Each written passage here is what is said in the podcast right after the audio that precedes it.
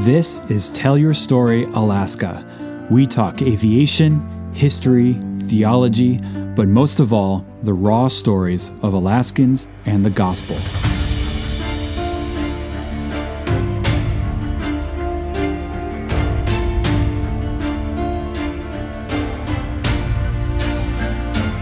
Hey everyone, welcome to another episode of Tell Your Story Alaska. Today I have uh, my friend Ellis. Uh, how do you say your last name? Google. Google, like the Google. website. Are you serious? Yeah.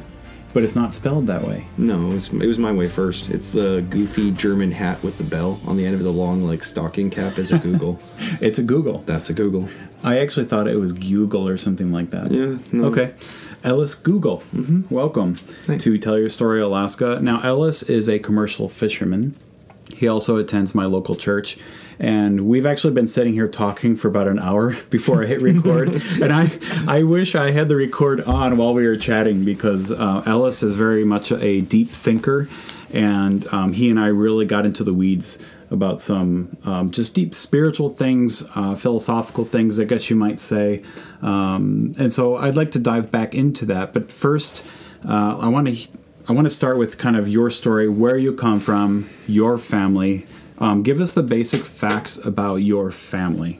How are your parents? Uh, how many siblings do you have? Where you're from? Okay. Um, I'm from right down the road, actually. I grew up within five miles of here, the two houses I lived in. And that's in like Big Lake, Alaska Big Lake area. in Houston, yeah. Yeah. And um, I have six older siblings, and my parents are still both alive and together. And um, let's see here, my dad is from originally uh, the town of Ouzinkie outside of Kodiak, which Oh, I think is a township of like 40 or 50 people. is that Um, on Kodiak Island? uh, it's on. I believe it's on Whale Island, Oh, but wow, it's it's the Kodiak archipelago. Yeah. So Kodiak is a you know bunch of smaller islands, but it's right, kind of fifteen or twenty minutes outside Wow. So of he town. grew up there. Yeah, Wow. yeah, full blown native kid from the village. Um, my mom is Is your dad 100% native? no. So my granddad grew up in Wisconsin and Okay. then left home when he was 16, kind of fell out with his family and ran away. Wow. And wound up in Kodiak and then in Ouzinkie.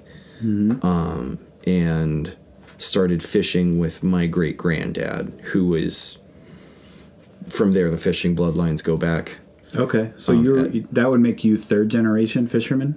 Yeah, if you count my my grandma's side of the family. So my my granddad married the daughter of the guy he was working Okay. for, who was my grandma, who's a native girl from the village. Okay. Um, but yeah, third generation of modern fishing, and past that, it's not even what we would consider like modern commercial fishing. It was more of just like native life. But yeah, so I'm Just going out because you needed food for yourself. lots of subsistence. Right. Yeah. So my granddad crabbed and did shrimp and shot seals. The most amazing shot from the deck of a boat. Wow. Um, but so yeah. Um, so my dad's from the village, um, son of a fisherman and a native girl. Mm-hmm. Um, and then my mom is from Federal Way, Washington. Okay. So just kind of northern Tacoma area. Yeah. And they met when my dad went down for college. Okay. And so yeah. Okay. So tell me about your childhood. What you had six older siblings, so you're the baby. Mm-hmm. I'm also the baby in my family, but I don't have that many siblings. You had a little army there. So tell me what growing up was like with your parents and with your siblings, uh, and it was in this area. Yeah, it was chaotic. uh, there's always a lot going on. Uh, we had, you know, us kids. We lived out on a 30 acre property. Um, had horses and dogs, and Wow. the occasional goat came through. Was it like a homestead? Not quite? I mean, because we're a fishing family. Okay. So we, you know, we're not very agricultural people, so it wasn't very ranchy or farmy. But my sisters loved horses. and We had a whole bunch of land and a whole bunch of pasture and Wow. a great big barn and kind of lots of farm animals, but all kind of in a recreational capacity. So mm-hmm. I grew up with lots of chores, lots of time outside. Um, really loved being out with my horse and my dog, Yeah. kind of in the woods. And then the summers, I fished. Fished So- with your dad. Yep, from when I was five on, I got in a bunch of trouble with my parents when I was, I think, seven or eight, and got grounded and had to spend the summer at home. And Oh. that was That was the worst punishment imaginable. that was about as bad as it gets. Yeah. So you loved going fishing with your dad? Yeah. Yeah, I mean, it was the thing that was happening, and there was a lot of guys, you know, on the boat. Being on the boat was amazing, and then the relationships I had with the guys out there. Isn't that? I mean, I've seen those like the Deadliest Catch. Those shows. It seems like it might be dangerous for a young boy. So, yeah, that's winter fishing. Okay. And it's fishing is dangerous. Um it just is, and I've seen a lot of guys get hurt around me. Um my dad made sure we were safe-ish. Um, I mean, I started working on the deck between eight and ten. I was running a power skiff full time by the time I was like ten. Wow. Um, but you know, I guess my dad's ethos or our family's ethos has always been about really maintaining your equipment, always working with the, the industry leaders in a given field, whether it's you know your hydraulics or your your boat building or your net. Um, really high end, really well maintained equipment, so that then you can push the margins Yeah. safely. oh, I see. In my time with my dad, he was really good at keeping his crew safe. Um, We see weather, and we definitely excelled in fishing at weather. And looking back, some of the stuff that we did was pretty crazy. But as a kid, it never felt, you know, dangerous. I remember sitting with my brother on the galley table one night, coming out around halibut, and watching the moon disappear when the waves would come up. Oh wow. And that was how you could tell a wave was coming was the moon would go away and then the Wow. boat would plunge and I remember my sister sitting behind us white knuckled just terrified holding onto the table for dear life but me and my brother thought it was the greatest adventure ever. great fun. Yeah. Some of the basic differences between boys and girls, generally speaking. Right? yeah yeah yeah. yeah. Yeah. Okay that's interesting. So tell me generally like when you as a boy were going out fishing were you on the boat for like a month or like how did it work? Did you yeah. live on the boat? So we start you know we would do herring which that industry's really dried up but man back in the heydays financially, you know, you'd look at it as you were kind of a herring fisherman who moonlighted fishing salmon. okay Um, any more herring's just not really worth it. But we used to, you know, see eleven, twelve hundred dollars a ton, and Wow. you can get a set of herring that's, you know, the biggest set of herring I've ever made myself was seven hundred ton. So Wow. if you think about the value of that at thousand dollars a ton, you're doing okay. Yes. Um, but herring would start in May. First, second week of May, we'd go down and get the boat ready. Um, and then there'd be a week or two break between herring and early reds in Kodiak, which the early reds are kind of the beginning to the middle end of June. And Okay. then we would throw the boat into the harbor in Kodiak and jump on a plane and fly over to Bristol Bay, where my dad had his gill netter. And then we would gill net from middle late June until middle late July. Wow. Hop back on a plane, fly back to the boat, and then do late humpies and late reds in Kodiak, which would be from end of July, so like July 25th, 24th is when you really want to be operational there. Hmm. Until middle of September. I think I saw the first week of October a few times. and you would be out on the boat that entire time? You wouldn't mm. come in for mm. resupply or anything? No, I mean we would, you know. Okay, so when I was a kid, we snagged up the seine and ripped it in half lengthwise, which a seine is a quarter mile long net that's ha- uh, forty feet deep and has so many working components in it. It's it's so much more than just a piece of fabric. Yeah. Um, so we would go into Kodiak town and uh, spent three days sewing the seine back together lengthwise Yeah. on city dock. Or, you know, when I was younger, my dad would make sure, for instance, if I wasn't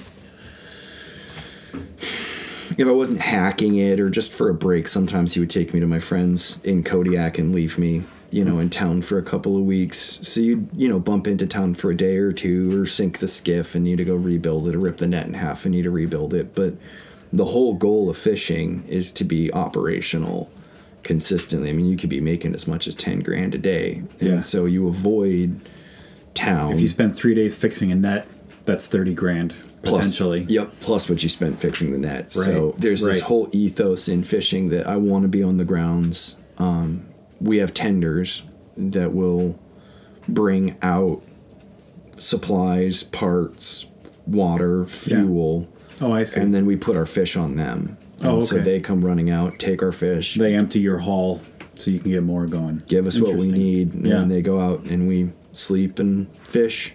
And I have to ask, um, was seasickness ever a big deal, or did you just get your sea legs and then it you never got sick? Or Yeah, so I think the best way I can describe seasickness is the way my granddad handled it. Okay. Um, he would give crew who were sick root beer oh, because root beer tastes good going down and it will still taste good coming back up. oh, that's great. Once you get comfortable with that, you're not seasick anymore. Mm-hmm. Really? Seasick is really, I mean, I can still get sick if I, you know, go down in in the cabin and read a book or something while the boat's moving, you Mm-hmm. know. But um, seasickness occurs when your inner ear can feel that you're moving, but your eyes aren't processing movement, and that Right. disagreement makes your brain say, "Hey, something's wrong." Just as a you know safe bet, let's throw up so that we know we're not poisoned by something. Yeah. because I'm you know feeling and seeing different So stuff. it's really like a, a neurological event is what's happening. Exactly right. So, Yeah. you know, to this day, I will feel woozy once or twice early on in the year if I'm down in the engine room fixing something or I'm laying in my bunk reading a book. Hmm. But then you just go up and look at the horizon, and your brain will figure out that it hey, finds agreement again. the world moves. Yeah. And after a few days, you you get over it. Hmm. And so it's something that you know, I remember being pretty sick a few times as a kid, but you know, having done it my whole life, you get used to the like, oh, there's that feeling. Look at the horizon and There it is. yeah. Yeah, that's one of the interesting correlations between um, uh, I don't know what the proper word is, but being out on a boat and in aviation when you're in the airplane because the same event happens with the disorientation. Um, I had like last summer, I had a couple of people vomit in my airplane, and I have bags for that. And I try to tell them, look outside, find the horizon, and they don't want to. They want to keep their head down, um, so they're not doing what they need because they feel horrible, you know. Um, so it's an interesting correlation there. Yeah, I had a guy this year who uh, didn't want to eat because he felt bad. So then he felt bad because he wasn't eating. Right. Poor guy was green for like The three days. cycle. Yeah, until I got him up early one morning and fed him, and then took him out, and he oh, well, it's way better. But yeah, it's uh, it's definitely like like I said with the thing with the root beer. It's once you can kind of get comfortable with the fact that your brain is having a disagreement, Yeah. it stops kind of sending so many alarm bells because Yeah. you're It's amazing how our brains are designed to acclimate to things like that. Um, it really is amazing. And even thinking about, we were talking earlier, and we'll get to that in a little bit, I think, but just we were talking about anxiety um, uh, or people who have just issues in their life, old wounds in their life and stuff. Um, their brains orient around these wounds and they accept that as a new normal. But you have to like really work at those new neural pathways to heal from that kind of stuff. It's threatening to heal. Yeah. Yes, and we resist that. Absolutely. I would say, you know, when you're talking about habituation, I would say there was one summer, it was pre teens for me. It was, oh man, it must have been 11 to 12, but we took the seiner instead of leaving it in K Town, we took it around to Bristol Bay and it tendered. So it took fish for people. So it caught its own fish, and it's something I do now. And then it went and it bought fish. And that year, I realized that if I played my cards right, I could avoid touching land from between May and the end of September. and so I made it my goal to I think there was not showering was a part of it too. I must have been a stinky little bugger, but um, I made it my salty. goal yeah, to not touch land. And I did it. I made it the whole summer. But when I got off that boat, I wanted to die. I got so as seasick as I've ever gotten On the land. on land because the boat wasn't moving and whereas with or the land wasn't moving like a Yeah, boat you know right. whereas with seasickness you can go get your head in the wind and look at the horizon there Yes. was no way to make the land move. Yeah. And so I got off that boat and it hit me like a ton Need to of put you on a trampoline or something. I would have been so happy. I'd go out and sit in the lake in a canoe. Yes. But I gotten so used to the way the boat moves that when the land was there, I remember the feeling of it just being so solid. yeah. You know, and there no rock. Um, that year, I think I fell down in the shower a couple of times because I'd have to close my eyes to rinse my hair. Yeah. And Yeah. my body's wanting there to be movement so bad that you just topple over in the shower. So it's definitely something that not only do you get used to it, but it becomes really comforting. Yeah, Yeah, that's a really interesting correlation to say that, you know, cor- correlating that to healing from trauma in your life or something like Mm-hmm. that, that our brains really can we- rewire themselves, Mm-hmm. which is, if you think about, you know, if we're made in God's image, that's an amazing design. It does take work, but it can do it. yeah, the You know, you like a machine or a, you know, t- my kids have these toys. They don't reprogram themselves. I mean, with AI, you could argue that, but all they're doing is um, replicating what we know about how brains work, and so that's really interesting. yeah, it's amazing. It Yeah. really is. So speaking of, you know, on that kind of topic, you were talking about some things in your childhood or that were challenging, the way you were growing up. Um, go into that as much as you're comfortable going into. Okay, so yeah, my parents. How do I? My parents were growing when when they were raising us, and my dad was forty when I was born. So I didn't really know my dad as a young man. But as I've had my own kids and I've grown, I've really learned how much. You know, we, we should all be growing. We should all be learning and healing. And so there's been a lot of like forgiveness and acceptance there. But my dad, my dad's an old school hard fisherman and it's not that he's ever malicious it was that he just really had a goal you know to succeed in fishing. And then from his you know his own upbringing he had limited or developing conflict resolution strategies. Um, and then you know his own process. And so there was what do you want to call it? There were some pretty uh, things could be scary for him. Some pretty limited conflict resolution strategies, and you know, growing up with my dad, uh, he was a hard man. I mean, he was a tough fisherman, and for me as a kid, you know, he put us to work really, really young. He put us, you know, he would just kind of throw you into a position of responsibility. So I was out there running the power skiff for him at 10, 11, 12, 13 years old, which is a position of just huge responsibility. Um, it's your job to hold the end of the, the other end of the net. Yeah. So you hold the shape that catches the fish, which means if you make a mistake, you can lose the fish. Hmm.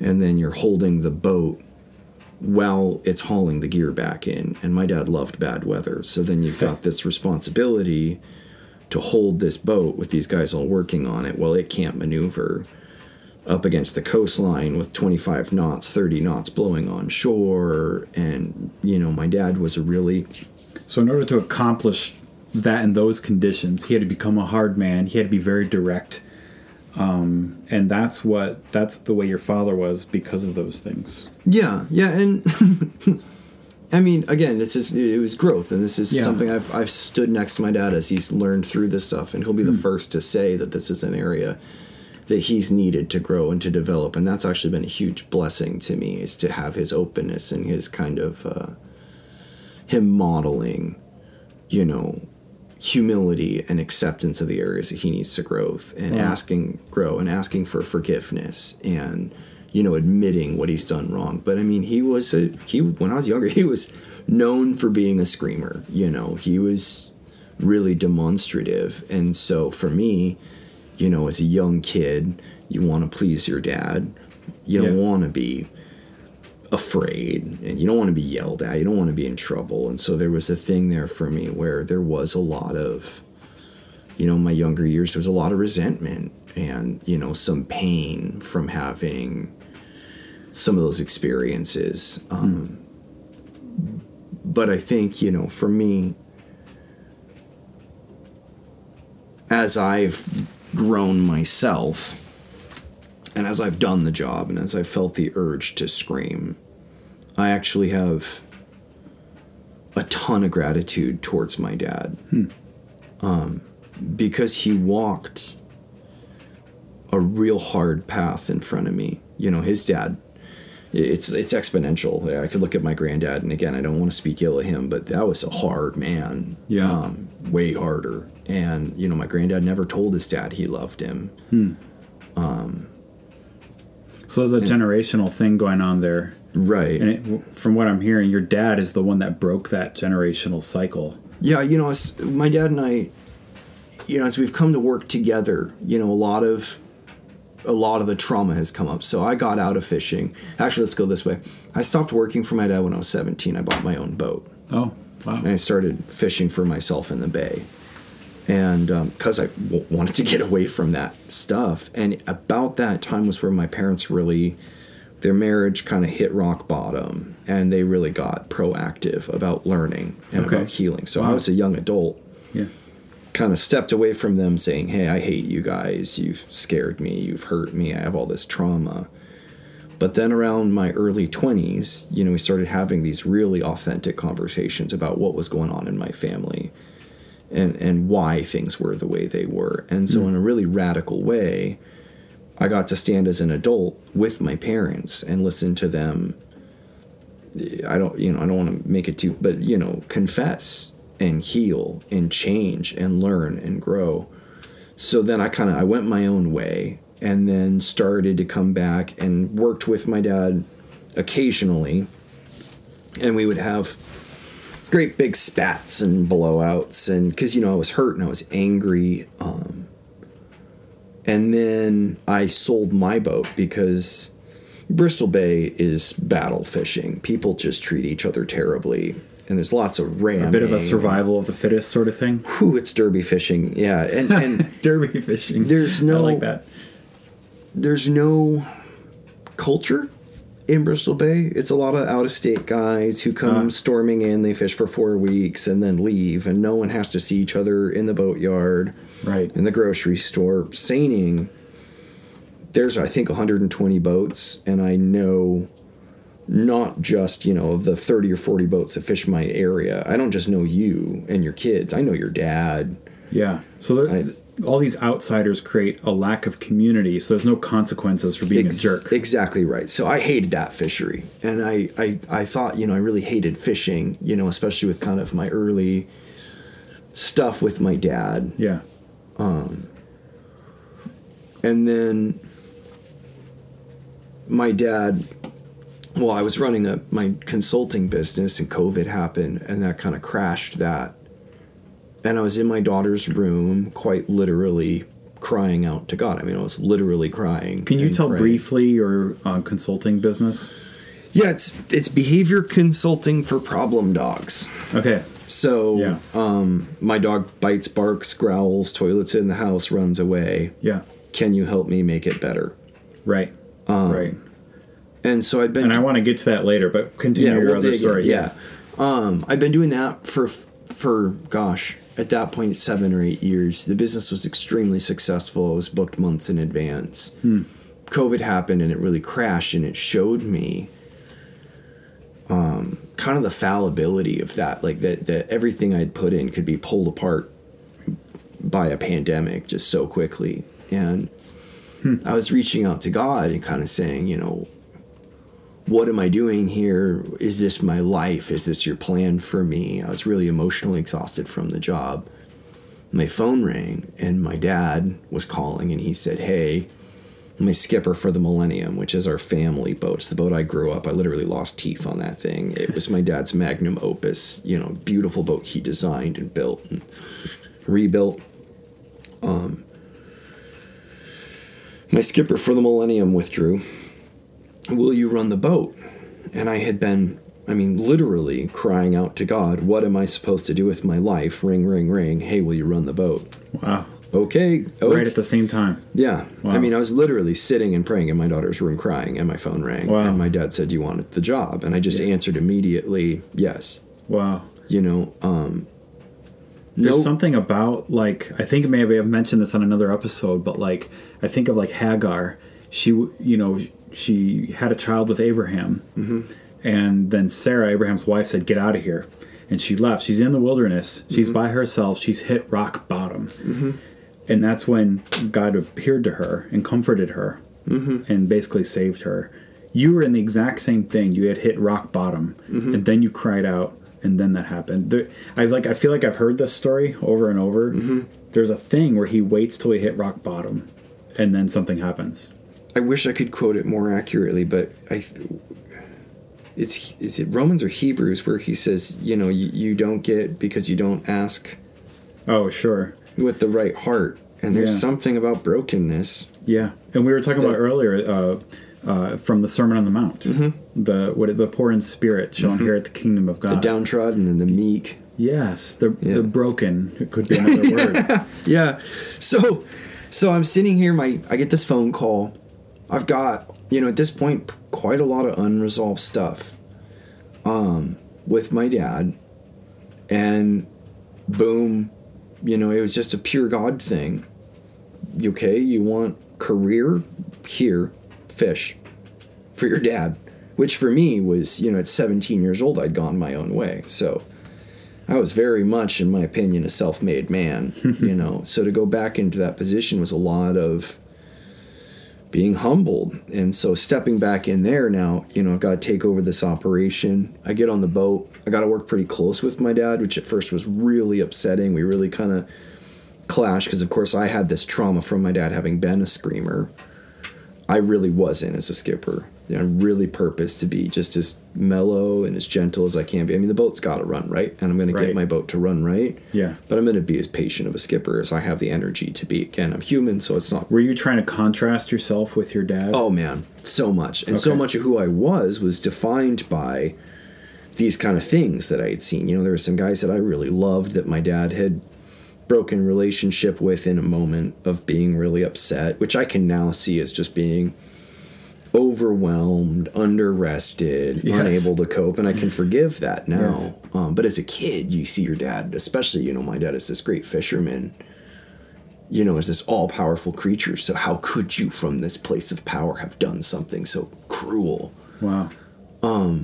So we we work together. We get the boat running. I'm running it out to take a tendering contract. And my dad comes to me and says, "Hey, I've uh, I should have sold this boat probably five or six years ago, but I don't want to because I really was hoping you would take it over.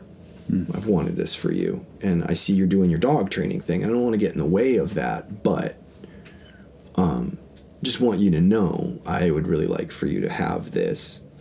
I want to make sure you have a way in the world. And you know, I'm, I'm my days are limited, but what I want most in life is to see my kids set up for success, and I think this is something you could really do.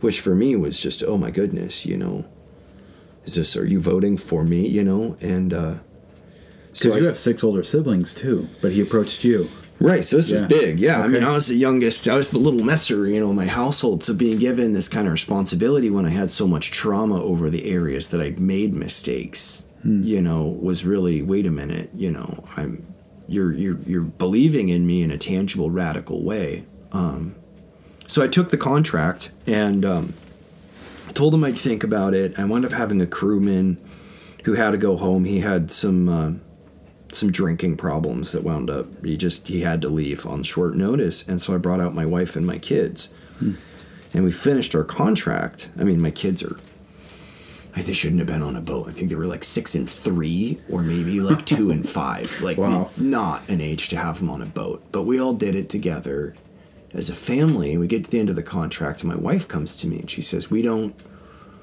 want to go home. The kids are talking to me. They want to stay on the boat. They want to. They want to do this." Wow. I turned to my wife and I said, Well, you know, my dad had this conversation with me this spring. Mm-hmm. Oh, she did. Did she not know about that? I hadn't that? told her. I was oh, like, we, okay. we can we can do this, but if we do this, here's here's we're gonna go seining, we're gonna do the following stuff, here's what it's gonna look like. And so I went to my dad and said, Hey, you know, we'll we'll take over this operation and uh wound up, you know, having to work really closely together. And again, those first few years, you know, I was I'm hiring my own crew, but then my dad's around transitioning, you know, teaching me the steps. So these are hmm. my people now that are being exposed. And they're not his people. Oh my goodness, yeah. So like the first set out, my dad has my wife crying on deck because he's howling and yelling, and and what happened was it put us in this spot where now you know I'm not a child, I'm a man, and I'm taking over this operation, and hmm. I'm going to have to run the boat my my way. If you're not a skipper, if you're not That's right. owning the culture and making choices. And man, me and my dad had some just profound. I remember that first year, man, we argued so much, so much. Hmm. And I remember sitting in the top house with him. And I remember realizing that my dad was was feeling insecure and was pushing back against some of my decisions because he felt like I didn't love and respect him. Wow. And that for me was just mind blowing because oh my gosh, look at you, man. You're you're the biggest, baddest. You think I don't respect you. That's the, that is not what's taking place. Excuse me.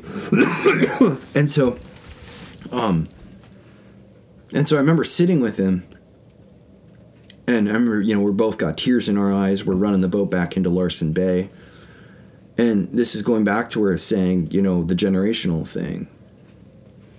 Dad, I have this heart to care for my crew because I've seen you in front of me. I've seen you lose. I've seen you hurt. I've seen you lose relationship. Yeah.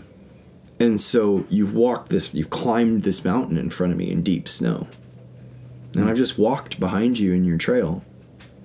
And if I'm able to climb higher than you on this mountain, it's because I've been walking behind you for the last 30 years. Hmm. That's now- such a good way to put it. Wow. I have this energy because I've seen you, I've studied you, I've hmm. learned from you because you've broken this trail. You know, if my dad had said, Hey, I'm unrepentant, those guys were jerks, they had it coming, then there's no room for growth. But where my dad was able to really engage with humility and engage with confession and engage with growth, you know, he was really tangibly able to show me, not just here, this is wrong, but then to, to name wrong, wrong. yeah. So then we started having these conversations together that are, you know, why are you afraid of me yelling? Well, when you yelled when I was younger, that hurt and scared me. Well, why do you, uh, why don't you want me to manage the crew? Well, because, and that really pushed me into an area where, you know, we're talking in a way with a level of authenticity that I, would have never, I would have never been willing to kind of risk hurting my dad that much. So much of it, I'm willing to just kind of knuckle down and say, whatever, this is how you are. But, you know, now when we're trying to work this boat together, we started really having to get into it, you know. And, and at first, I mean, gosh, we, it was terrible. It was really bad. We had a lot of really tough conversations. My dad left the boat a couple of times, you know, because Wow. he just couldn't be around it and I couldn't have him around it. But then what came from that was just this my my relationship with him now, my understanding, my peace, you know, my ability to forgive both him and to see the stuff in myself and both choose to grow but to also have forgiveness and the grace and the hope Yeah. of moving forward is just profound, you know. Mm. It's just absolutely incredible. You know, and then of course I'm doing the job, so I'm in these situations where I can really emotionally grasp what it was like to have a crewman cross thread the oil filter on the generator and, and kill it. So now I can really go back and see, like, oh, that's why you were so angry. And not in a place of like, oh, so that kind of anger is appropriate, but a place of, you know, and thank you for naming that anger wrong. I'll give you one. This year, I, uh, my crew didn't latch the hatch of the lazarette. And on a boat, my bow floats. It's got a cabin in it, lots of open air. Mm-hmm. My engine room floats ish, but it's got a bunch of heavy engines. So it's kind of the ballast point of the boat. It's kind of neutrally buoyant. Yeah. My fish holds are full of water. They're not floating. So this is moving bow to stern. Yeah. My lazarette is the last positive buoyancy I have behind my fish holds. Mm-hmm. It's got fuel tanks in it. It's got a bunch of air in it. It's where the rudders and everything are, and it's kind of the life jacket of the boat. If Mm. Yeah. you flood my lazarette, there's nothing behind the engine room trying to float, and the boat's gonna go down. She's Yeah. lost. So your lazarette's so important to the safety. It's your security. lifeline. It's your Yeah. life. Yeah. So my crew didn't latch the hatch all the way because my nephew likes to go to the bathroom in the lazarette. Um, so I wake up and uh, I make this just ugly, ugly set first thing in the morning. My crew come up and they go, "Hey, did you see the?" And I, I'm thinking they're telling me there's the the, leads got over the corks because I turned wrong while I was laying out my net. Mm-hmm. And I'm like, "Yeah, sure. D- d- don't talk to me. I'm embarrassed. I hate it. I, I'm just gonna fix it. It'll be fine." And they all kind of leave. And I look back and they're all standing around the open lazarette hatch looking. And I go, Where'd the lazarette? Where'd the last hatch go? And they all, we, we tried to tell you it. It went overboard. And this is like the bitter end of the season. Yeah. I want to quit. The crew want to quit, but there's still good money to be had. Mm-hmm. And so you're in this place where like you're pushing yourself to keep fishing, to Yes. keep going. And you don't want to be You're there. running on adrenaline, right? And it's hard Oh, to be clear headed and all that. Yeah, and if anyone makes you stop at that point, I mean, you want to stop, but you're not letting yourself. So them making you stop is this. It's like wor- It's the one of the worst feelings. And uh, if I don't have my last hatch, I can't fish safely. I mean, we're days from being done, so it's not even like I can just order in a new one and keep going. We're we're at the bitter end. So we're talking about this like last twenty five grand I want to bring in Yeah. and uh, I called my dad. And I'm just dad. I'm I'm not yelling. I kicked all the crew out of the top house. They're okay, but I want to kill everyone. I am. I'm so mad, Dad. My last hatch is gone. And to have that conversation with my dad, you know, the first thing out of his mouth was, "Okay, son, we can create solutions for this, but first and foremost, most important thing, you love those men on your boat. They are good men, and they've worked hard for you." but man, I, I I understand that, but I, I want to I want to kill them all. Like I I know I love these guys rationally, but emotionally I'm so angry, and to just be able to have my dad there as kind of the author of some of these really hard moments for me as a child, speaking p- patience and forgiveness and acceptance and gentleness. When he says that, I mean, it's a big voice. That's I'm talking about Yeah. the biggest, scariest dog in the dog park for me, and he's saying, you know, have grace, have gentleness, and so I'm really, I'm, I'm kind of staggered. I hold my set. It's time to close it up. I'm still emotionally, I'm mad, but I, I can hear my dad's voice saying, you know, don't do what I did. Wow. You were there. You know how much it hurt because we talked through all this now. Hmm. Don't do it. Hmm. And I'm sitting up there and I'm, I'm on my deck. I pray so much.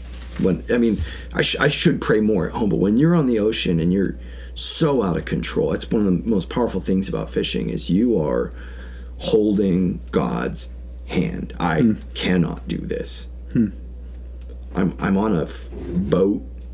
This thing wants to sink. I'm in the ocean. Everything. I mean, you're a can go- speck of dust in the universe, kind of a thing, out, on, Yeah. out on that water. Yeah, and, and and I mean the ocean's always trying to come in the boat. Yes. Your boat is trying to sink. Yeah. You're just You're just holding it back. yeah, you're just doing your maintenance and, and, Yeah. and all this stuff. I mean, I'm one mistake from somebody getting really hurt, or you know, at, best case scenario, us losing millions of dollars in Yeah. equipment that we my family's built up over years. yeah.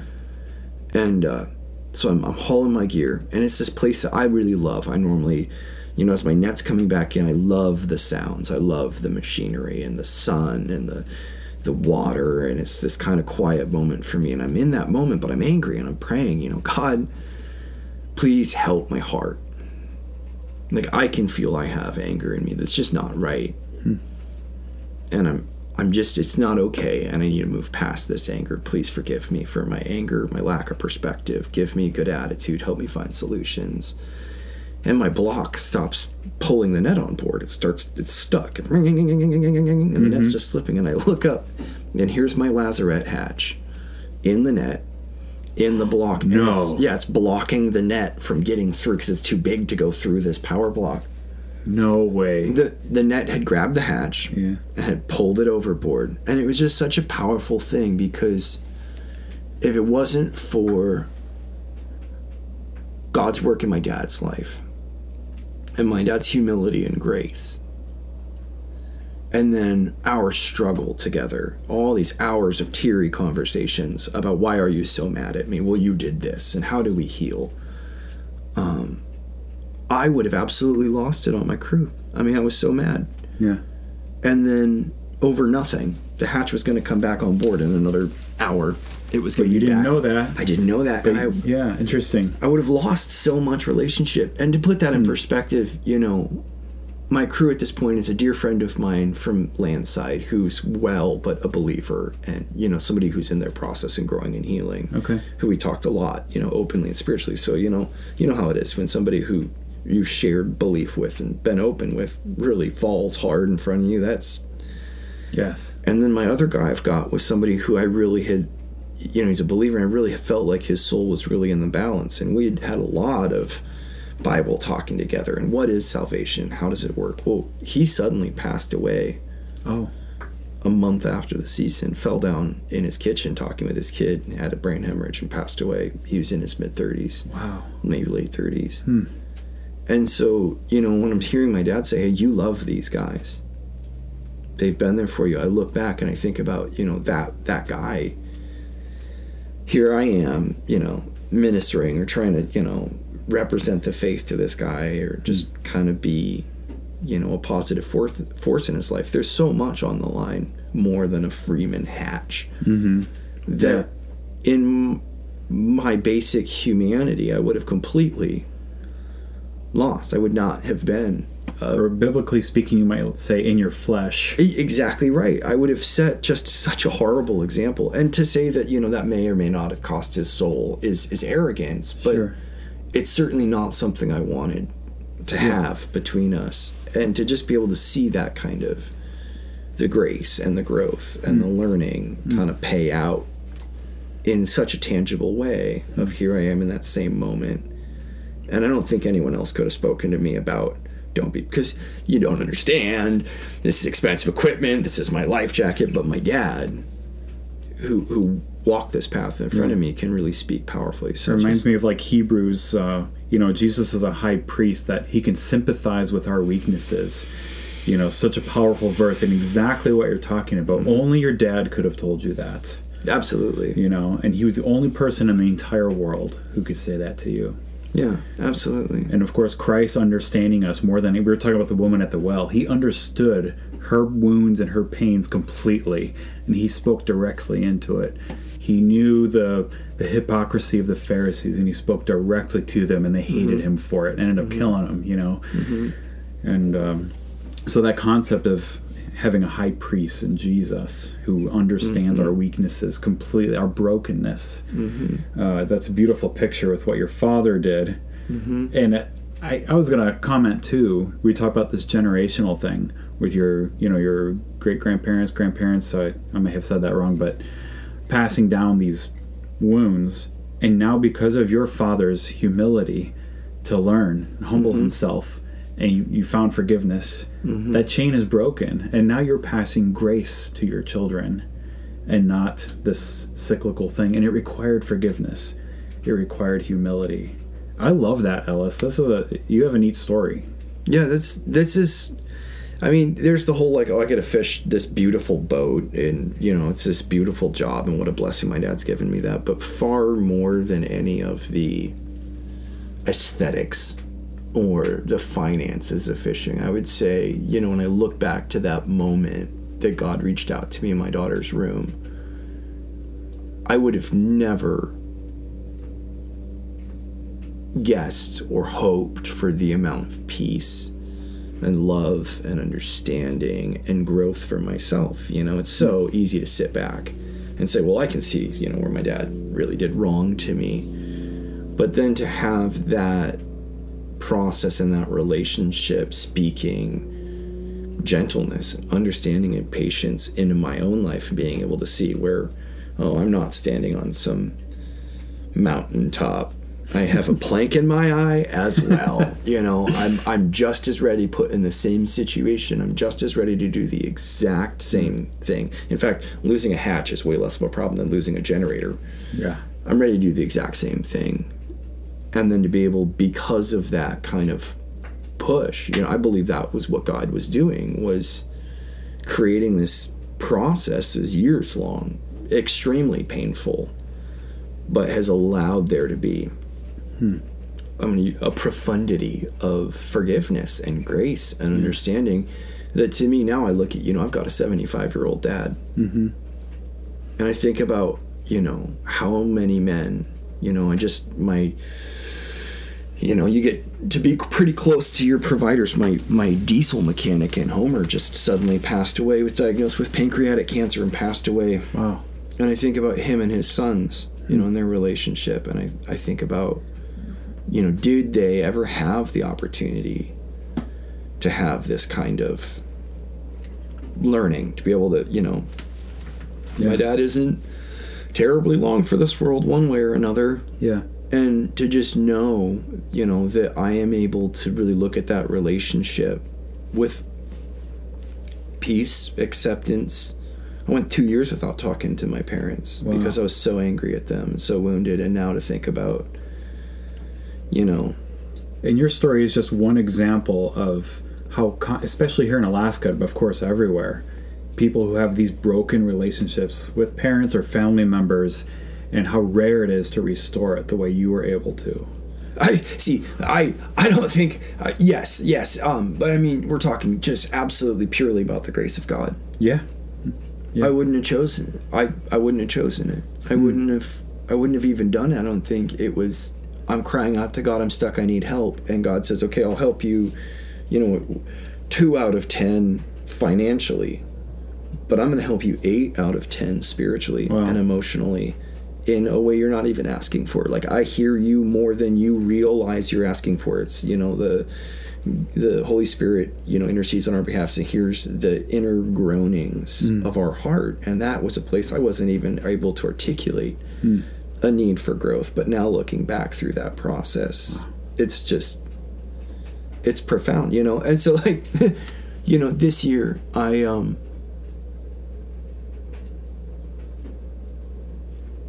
we, we, we performed so well the fleet forgot we existed and I got left in my family my granddad's favorite fishing spot, my dad's favorite fishing spot, maybe third favorite. You know, one of mm-hmm. my favorite spots, the fleet just left us there for 21 days and I deck loaded the boat eight days in a row. No, I deck loaded the boat seven. What does deck loaded mean? it means I've not only filled all my fish holds, but I've made an extra set and threw all the fish on deck. Oh, I gotcha. And, you know, they say if you load your boat four times in a season, you'll make it. We loaded the boat eight times in seven days. Wow.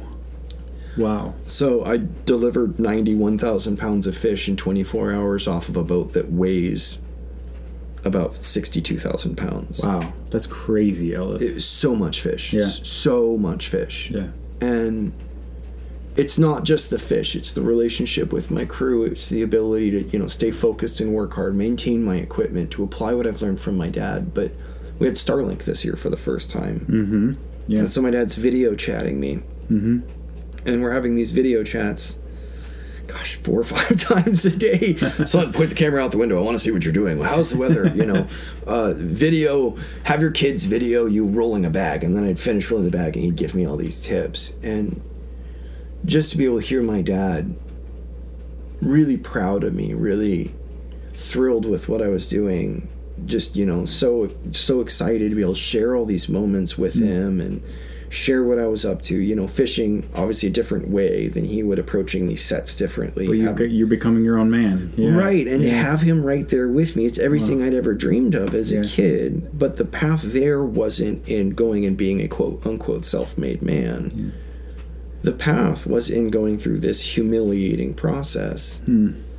and going through these arguments and getting in touch with all of this trauma and and now here I am, you know, with something as superficial as just hearing my dad say, "Hey, what a cool set! Good job rolling that bag." Hmm.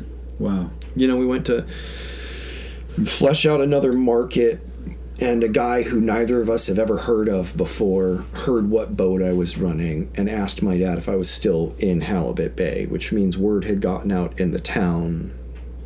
And people who we didn't know were talking about the fact that, oops, we let the Millennium get away from us because, you know, I'm not my dad, and people have gotten used to the fact that the big dog's not on the boat anymore, and Mm-hmm. and uh, it was just such a cool thing to be able to share in that kind of tangible success with him. Yeah. but on top of that also to be able to look at these areas where i can really see spirit literally the fruit of the spirit's gentleness peacemaking understanding, positivity really start to flourish in my life. Wow. In a way that I wouldn't, I, I would have screamed. I would have lost it at my crew and been pretty mad. I mean, And it was like God's intervention in your life, the Holy Spirit working. Mm-hmm. That's the only reason you're capable of doing that. yeah, I mean, gosh, calling my dad when I was upset wouldn't have been happening in, in my trauma, let alone him having that kind of voice in my life. And he's the only person, like you said, he's the only person who could have had that voice. Yeah. Yeah. because he's the only person who, like you said, had the ability to truly sympathize with Yes. what I was going through, and from that place, Mm-hmm. you know, he's able to pass on this umbrella of healing, and it's Yeah. a really, it's an incredible way, you know, it's example. When healing becomes the generational thing you pass along. Just it's kind of like Jesus said the kingdom of heaven is like a seed that died and fell and then it grew into this great tree and the Mm-hmm. birds came and rested in the branches. You know, that's going to be your children's children's children's. Mm-hmm. You've created a tree because you forgave one man in your life and brought Mm-hmm. healing. And that's what the kingdom of heaven is like. I, I love the imagery Jesus brings into that, and that's directly correlates with your story, which I love. Um, I kind of want to wrap it up, but like we, before we hit record, we were talking about um, you had this dog training business, and you had some really interesting thoughts about like when you work with these clients who have dogs with behavioral problems. Can you just discuss that a little bit, like what the business did? And the connection between the dog's behavior and the person's behavior. What was It? Yeah, I mean, this was a it was a huge part of me. I think I was drawn to this and to just start the process of healing. okay? You know, I really I got a dog. I really messed her up. She was expressing a lot of aggression and anxiety, you know, fear and fighting, and there's a lot of stuff I could see in myself, and I could see that something from me was passing this on. I didn't have relationship with my parents, so then I went to school to figure out why my dog was getting all of this from me. Um, got my degree and then started working, rehabbing, like I said kind of earlier, rehabbing problem behaviors in dogs, specializing largely in aggression. Um, the most common cause of premature death for the Western dog is euthanasia by people for behavior disorders. Oh wow, So it's wow, pandemic. yeah, Um, and so I wanted to get into basically why are these dogs being put down? How do I help people solve these problems? And kind of what I've come to learn is um, dogs use us as parents. Mm-hmm. That's they're like a mockingbird. They exploit our love, trust, bond hormone, our oxytocin response, and we provide caregiving to them as though they are our own children yeah, and Canidae acquire both their emotional framework, so how a situation makes us feel, and their coping strategies for that framework by observing and interacting with their parents.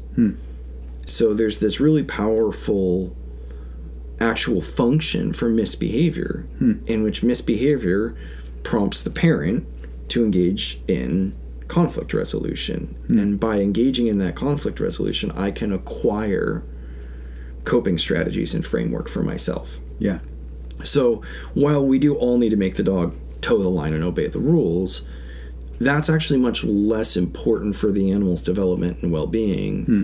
than the means by which we make it toe the line. yep, That's how they're actually going to learn to you to do conflict resolution in the future. So then in other words, if I'm aggressive, if I'm short-tempered, if I'm escalatory, if I'm threatening in conflict resolution, that's going to become culture. That's going to be what my dog is going to learn as the way you fix problems with other people. Um, Kind of just like our children do. And so at first, this kind of very technical thing of we'll make the dog walk left and right and sit and lie down and stay starts to become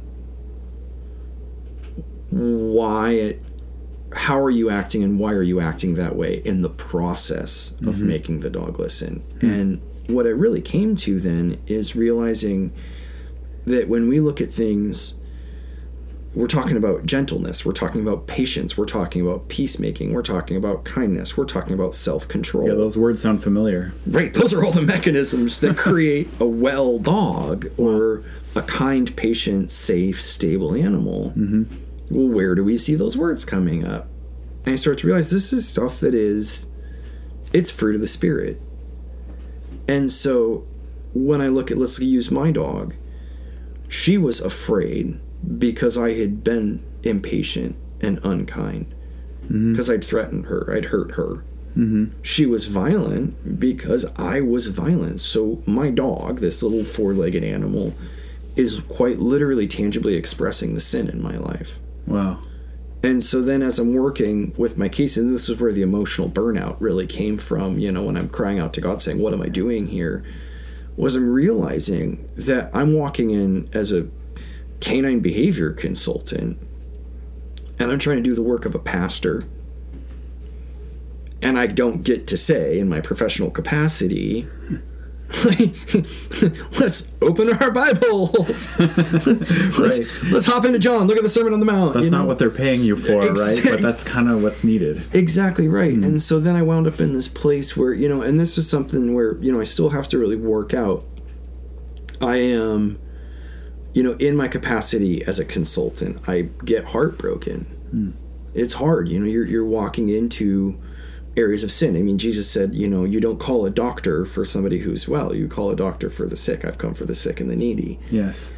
I'm not being called into houses where people automatic and that's not to say every client I have is this horrible person. I work with beautiful people, but y- you're dealing day in and day out with flesh, with sin nature, and a lot of times unable to to say it. So, you know, we we're talking about the woman at the well. There's this part of me that really struggles with, you know, I can see the power and discernment and perception that Christ had when he spoke to that woman. And that discernment and power gave him conciseness, Yeah. gave him directness. Hmm. So I'm sitting here as a human being, and I want to be able to go to these clients and say, you know, you know, drink from the everlasting water that you may never be thirsty again. but you just can't accomplish as a human in a sentence or two, you know what what Christ is able to accomplish as God. And so there's this part of me that you know I know that Christ has put the Spirit or God put the Spirit in me to want to help people. You know, by my suffering, He grew compassion, so I have compassion there. Mm-hmm. But then I'm kind of torn by this exhaustion of having to work with the sin, just see what's going on in the world, you know, see how much people suffer and struggle, while also feeling really incapable of shaking my magic wand, so to speak, or you know, deploying my godhead. And It's like you, you covet Jesus because he was able to perceive and have the conciseness with the woman at the well, and you can't obtain that level because you're not God. right? exactly And right. So you, that, that's a, there's a frustration there. Yeah, absolutely. Absolutely. I tell you what, um, fishing, I used to think it was so hard. and then I did full time consulting for a minute and Wow. realized that, like, boy, sure is peaceful on the ocean. sure, sure is quiet. The water doesn't come up and sin. no, no, it's just wet. It's just trying to kill me. It's just trying Yeah. to kill me. Yeah, yeah. So it's definitely, um, you know, as we're sitting here talking again, you know, I just had this conversation with my wife. I am staggered by the grace that's been shown to me. Um, you know, it wasn't me that decided to ask these questions or set myself up in this process. You know, God sought me first, but the fact that He chose to give me the experiences and the opportunities for growth that He has is just beyond the pale. You know, it's it's beyond understanding. I don't know why I was select. I can see a lot of places in my life that I fought the process and ran from God, hmm. and I don't know why. You know, and again, I'm just I'm humbled by the grace and the mercy to continue to work in my life. I don't. You know, and I've, I've thought about that. This concept in the past is that the hardships that you faced and the freedom you have found because of grace, because of forgiveness, that is what drives us to worship. And worship is our greatest pleasure, our greatest joy. And it's only there because of the hardship. You know, it's kind of like I don't know what cold is unless I know what warm is. When you experience the opposite, you delight in the good thing all the more you know, people who grew up quite comfortably, say in a Christian home or just in a really healthy home, they don't get to experience grace in the way people who've been to rock bottom have. And there's greater joy in that. Mm-hmm. And I do think, you know, we ask, why does God allow suffering? I think that's one of the reasons. Is uh, when you hit rock bottom and then you find freedom from that, the, the joy that comes from it is exponential. Mm-hmm. And now you get to pass it on to your children. And now you're watching these dogs come in and their behavior is reflecting their owner's behavior. Mm-hmm. And now you have this perception that others aren't seeing. And you crave their healing. You crave it, and you, you're carrying that burden.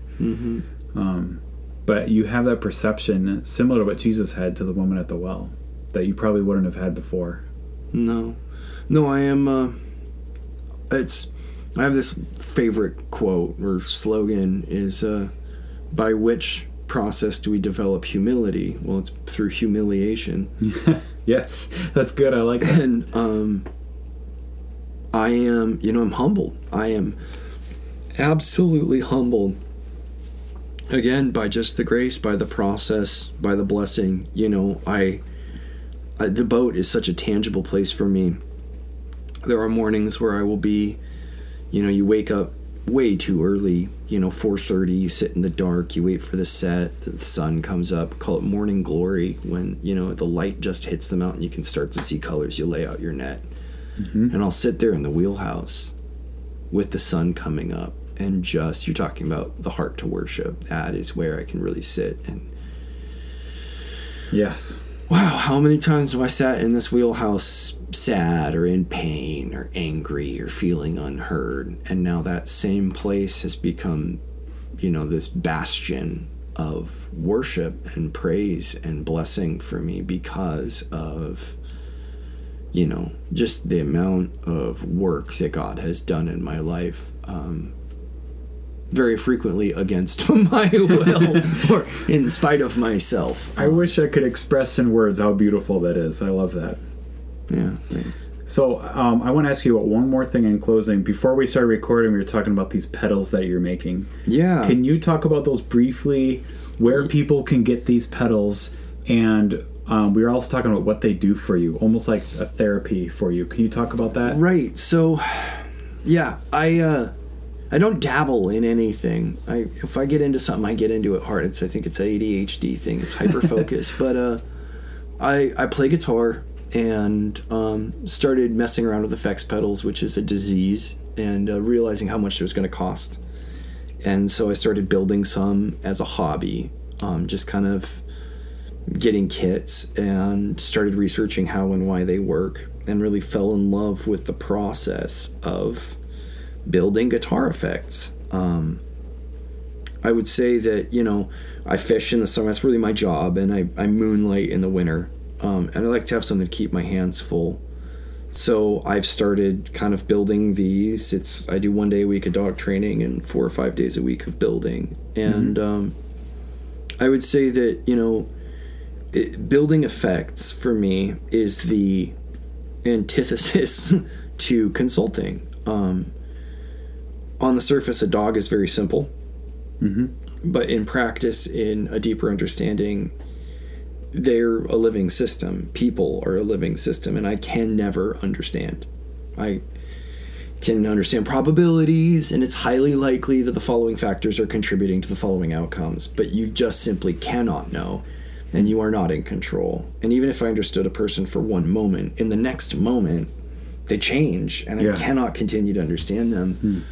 Whereas, um, as I started getting into effects on the surface, electrical, you know, small signal design is really complicated. Mm-hmm. But at the end of the day, it's calculus and algebra, and it's not very complicated. It's very knowable, and I can go and I can Google a formula, and then I can plug in my data, and I can do the formula. And if I can't figure it out, I can get AI assist or throw it up on some of the forums and let Like you the, know that math and the laws of nature won't change. You can rely on them. so consistent. And Yeah. if I plug in an effect and it doesn't work, then the solution is knowable. Yeah. And I can You can find it. I can measure voltages and I can measure impedances and resistance and capacitance and I can discover the problem, replace a component, mm-hmm. and make the effect function. And so there's something there for me that, you know, in the rest of my life, you know, I'm working with people and what's going on internally, emotionally, and spiritually with them. You know, I work on the ocean, which you cannot control fish, you cannot control the ocean, you can barely control your crew, you know. um, so then sitting down at my desk and just kind of grinding out something that's so tangible, predictable, measurable is this place of uh, exerting control. Um, I don't know whether or not God is going to bless me here. You know, it's something I really enjoy, but I'm really aware that, you know, like we talked about, blessed are the meek, blessed are the downtrodden, blessed are the poor in spirit. And I do know, like, I'm not comfortable shutting down the consulting business. My, I'd like to, mm-hmm.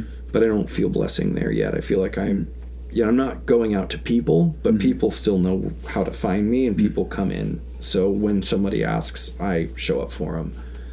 Um, but if God saw fit to bless me in the pedal building thing, that would feel great. And so I'm working on that. I'm open to it. Um, the business is called Dad Shoegazers. There's a style of music called shoegaze that's Okay. uh, I really loved, and now the aficionados of shoegaze are mostly dads.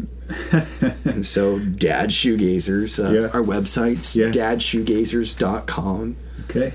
Um, and uh, And how much do one of these pedals cost that you produce? I right now I'm I'm losing money on my time because I'm so just good trying for the get- buyers right now. Yeah, yeah. I'm they're they're um, between about a hundred bucks for the simplest ones and my higher end stuff that's more complicated. It's, I think two twenty five, maybe two fifty for like the the biggest stuff I'm And doing. is that a lower price than you know the larger market? Yeah, I'm right now charging basically double parts. Mm-hmm. So, but that's not accommodating my time Oh, I see. at all. Yeah. So I'm kind of losing money on how much time I'm putting in. Although financially, what I'm doing right now is basically using sales to fund additional research yeah. and prototyping. Mm-hmm. So building up my stock, building up what I have, and I'm able to build, and then you know that allows me to buy tools and kind of doing my continuing education. So, um, yeah. and it, this is kind of free advertising for you, but like part of the point of that is you're not really making money, which means if someone wanted one of your pedals, like now is a really good time to buy it. now is a good time to buy it. I'm we're I've I've been talking with my wife here and we're looking I imagine I'm going to continue on like this for probably 2 years. okay. And there's a few more, you know, I want to be able to basically cover all the bases out there. Yeah. And then I'm going to st- uh, ramp down new product development once I'm up to, you know, I need to build a chorus, a flanger, um, a new phasers, a few things I want to get done. Um, we're going to switch around and I'll start spending appropriate money on marketing and Sure. probably have to up the prices to make a fair business model. But Yeah. right now, yeah, it's all handmade. I do everything I can in my house. So everything other than building the enclosures and uh, the actual printed circuit boards, I'm doing by hand, high quality Mm-hmm. Materials. So Yeah. it's Well, fun. I'll I'll put if it's okay with you, put a link to your website on the Yeah, show notes. that'd be fine. So make sure you scroll down and check those out. And uh, Ellis, uh, I can tell you're a very deep thinker, and you also have a really neat story. And so. I'm really thankful. And you speak with a lot of clarity too, which is um, really. It, I, I feel like this episode can bless a lot of people because your story is how many thousands of other people's stories. You know, um, issues with their father and needing forgiveness in their life. So. Um, anyway, thank you so much for coming on, and I really enjoyed it. And uh, I'll see you at church. yeah, Roger. All right. Yeah, thanks, God has Ellis. blessed me. So, Yes, he has. Thanks, Ellis. Thank you.